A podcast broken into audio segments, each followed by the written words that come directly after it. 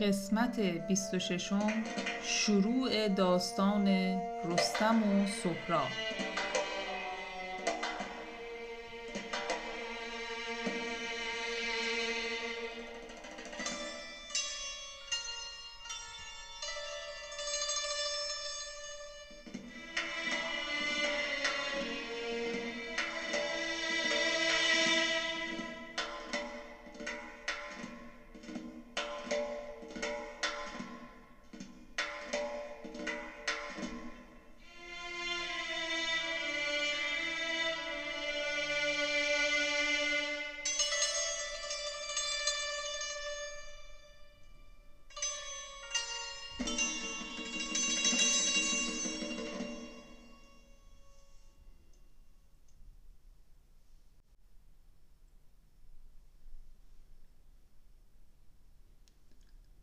سلام. امیدوارم که حالتون خوب و خوش باشه. تو قسمت قبل شنیدید که رستم تو جنگ هفت گردان تونست یه بار دیگه افراسیاب رو مجبور به عقب نشینی کنه. مدتی از اون ماجرا میگذشت که یه روز رستم تصمیم گرفت که تنها به شکار بره.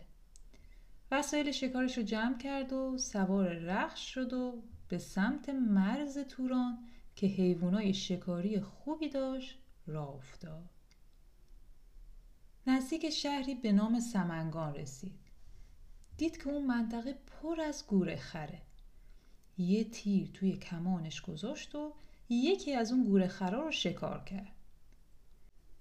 یه مقدار هیزم جمع کرد و گوره خر رو کباب کرد و خورد. رستم بعد از این شکار تصمیم گرفت یه خورده بخواب و استراحت کنه. وقتی رستم خواب بود یه تعداد از سوارکارای تورانی اون اطراف بودن که یهو چششون افتاد به رخش که توی دشت رها بود و افساری بهش بسته نبود.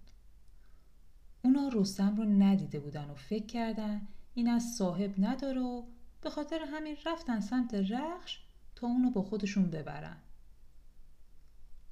چند تاشون رفتن جلو تا با یه تناب رخش رو اسیر کنن. اما رخش مثل یه شیر قدرتمند چند نفر از اونا رو زخمی کرد و سه نفر از اون سوارکارا رو کشت. تا اینکه بالاخره اونا از چند جهت به سمت رخش حمله کردن و تناب به گردنش انداختن و اسیرش کردن. اونا رخش رو با خودشون بردن. اما بعد چند ساعت رستم از خواب بیدار میشه و به هر سمتی نگاه می‌کنه رخش رو پیدا نمی‌کنه. فهمید که رخش رو دزدیدن. خیلی ناراحت میشه و با خودش میگه اگه یکی بفهمه که من خواب بودم و اسبم رو دزدیدم آبروم میره. تازه با این همه ابزار شکار چطوری بدون رخش به خونه برگردم؟ پس هر جوری شده باید پیداش کنم. رستم همینطور که دنبال رخش میگشت کم کم به شهر سمنگان رسید. به پادشاه سمنگان خبر رسید که رستم پهلوان بزرگ ایرانی بدون اسب و پیاده وارد شهر شده. پادشاه و بزرگای شهر رستم رو به قصد دعوت کردن و ازش استقبال کردن. متوجه شدن که رستم حسابی عصبانی و ناراحته. پادشاه به رستم گفت به شهر ما خیلی خوش اومدی. ما تو رو خیلی دوست داریم.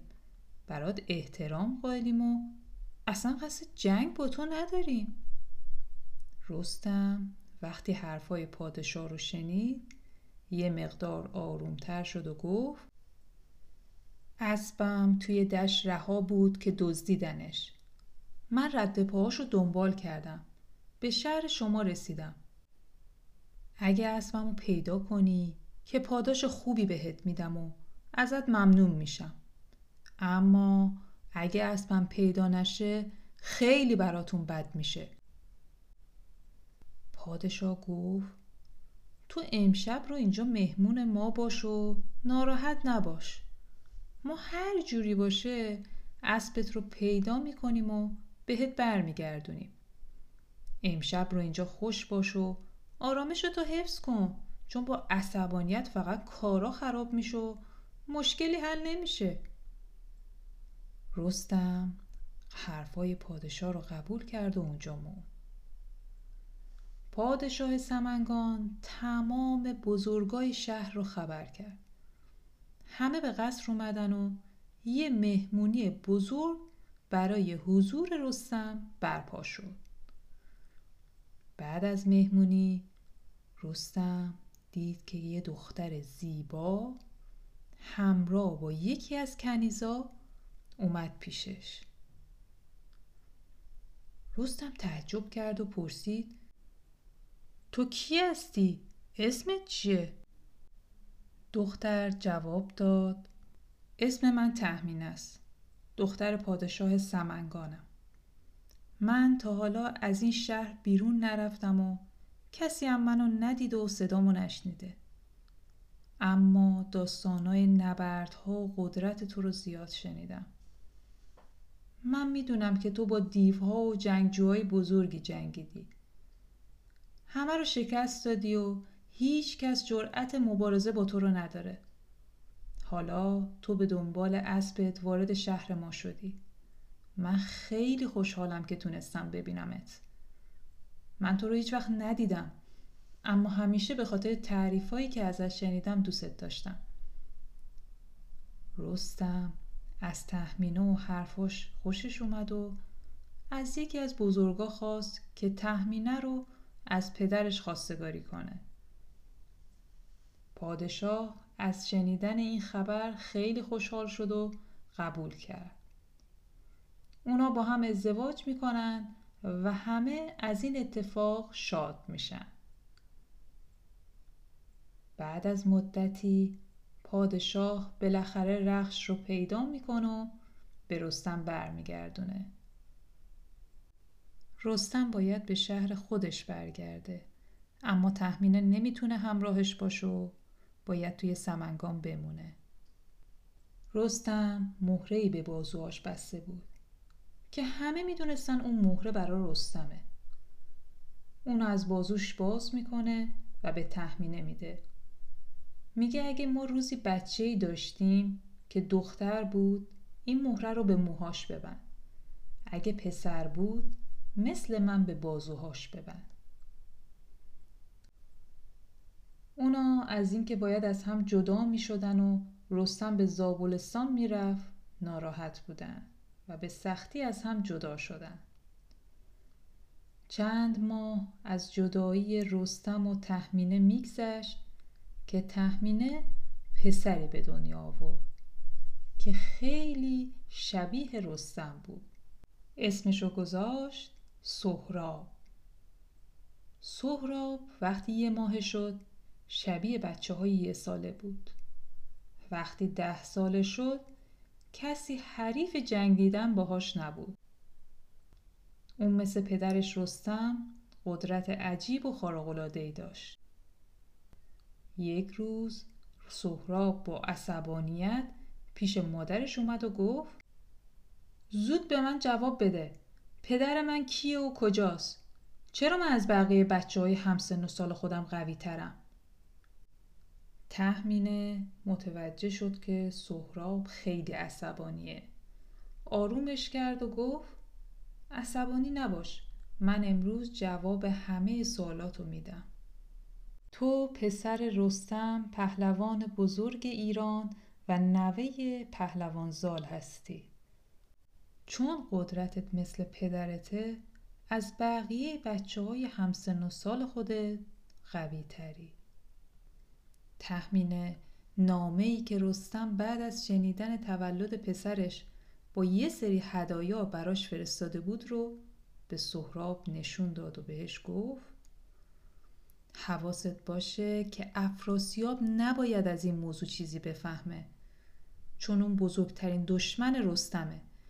اگه متوجه بشه تو پسر رستمی برات نقشه می‌کشه و تو رو به درد سر میندازه. پس این موضوع باید مثل یه راز بین من و تو بمونه. سهراب ناراحت شد و گفت چرا من باید این موضوع رو پنهون کنم؟ که پسر بزرگترین پهلوون ایرانم. من یه لشکر بزرگ از ترکای توران آماده می‌کنم به جنگ کیکاووس میرم. شکستش میدم و رستم رو به جاش روی تخت پادشاهی ایران مینشونم. بعدشم با سپاهم به جنگ با افراسیاب میرم و اونم شکست میدم.